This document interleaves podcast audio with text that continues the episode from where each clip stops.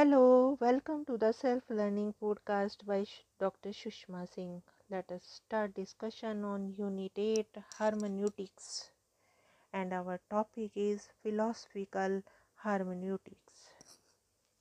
Getting back to our main story, when while Dilthey methodological concerns were further developed by the Enrico Betti, Hans Georg Gadamer took the discussion of hermeneutics to a different plane. Gadamer argued that if one were to take seriously the claim of understanding being a category of life, then one could not see the hermeneutics narrowly as a methodological tool, but one had to instead speak of universal hermeneutics. Since all human experience had a hermeneutics dimension, in an unself conscious manner, we are engaged in the hermeneutic task of understanding all the time. But we only become conscious of it when we have an experience of misunderstanding, when we feel that we have not read the situation correctly. Just as breathing is a constant part of us as long as we live, so is understanding of a part of our being in the world. In the introduction to the Truth and Method, Gadamer categorically stated that the hermeneutics he was developing was not a methodology of the human sciences. The philosophical questions of truth and method were what is understanding and how is understanding possible. Gadamer defined hermeneutics as the basic being in motion of their being, which constitutes its, its finiteness and historicity, and hence includes the whole of its experience of the world. The study of hermeneutics is thus the study of being and ultimately the study of language because being that can be understood is language.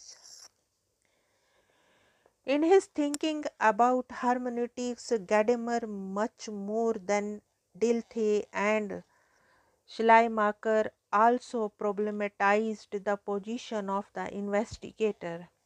For Gadamer, any interpretation of the past, whether by the historian, philosopher, or linguistic, are as much a creator of the interpreter's own time and place as the phenomena under investigation was of its own period in history. The interpreter are always guided in their understanding of the past by their own particular set of prejudices. Acts of understanding or interpretation require the overcoming of the strangeness of the phenomena to be understood and its transformation into an object of familiarity in which the horizon of the historical phenomena and that of the interpreter become united.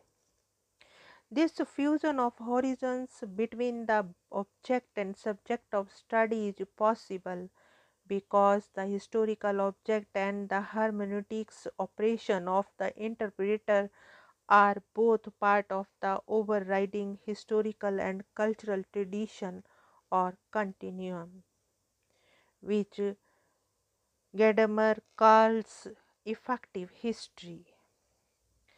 Now let us move to the next point the hermeneutics of suspicion. Our next thinker who had made a contribution to hermeneutics is Jürgen Habermas. Since Habermas came to hermeneutics from a Marxism mediated by the Frankfurt School, his methodological principles show the influence of both Marxist and the Freudian theory.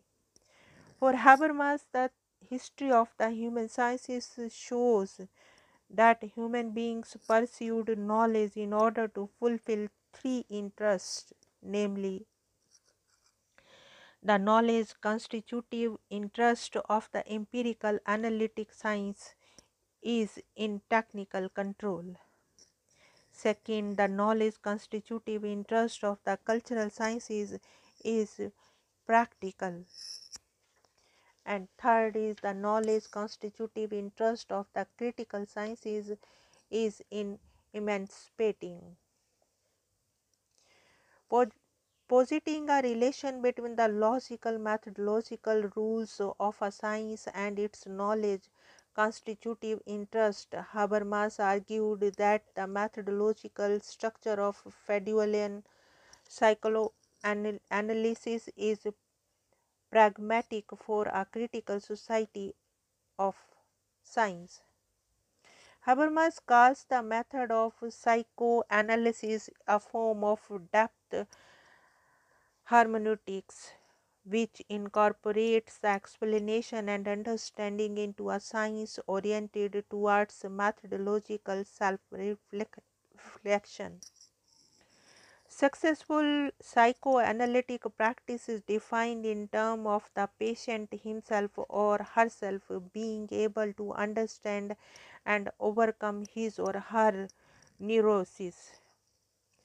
This idea can be generated to a position that the human being, unlike objects in nature, have a consciousness and an understanding of what it is that they are doing.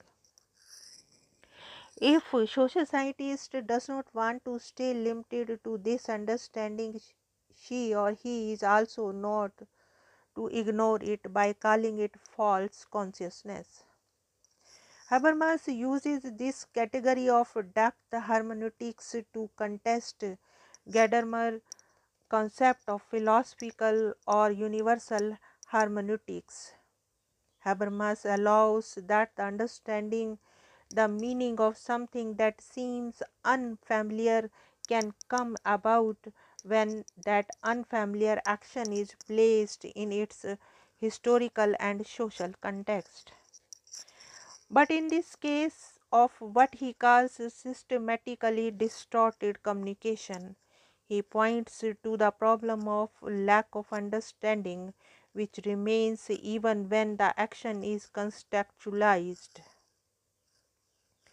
We can use this example of neurosis, say the compulsive washing of hands, to illustrate the point.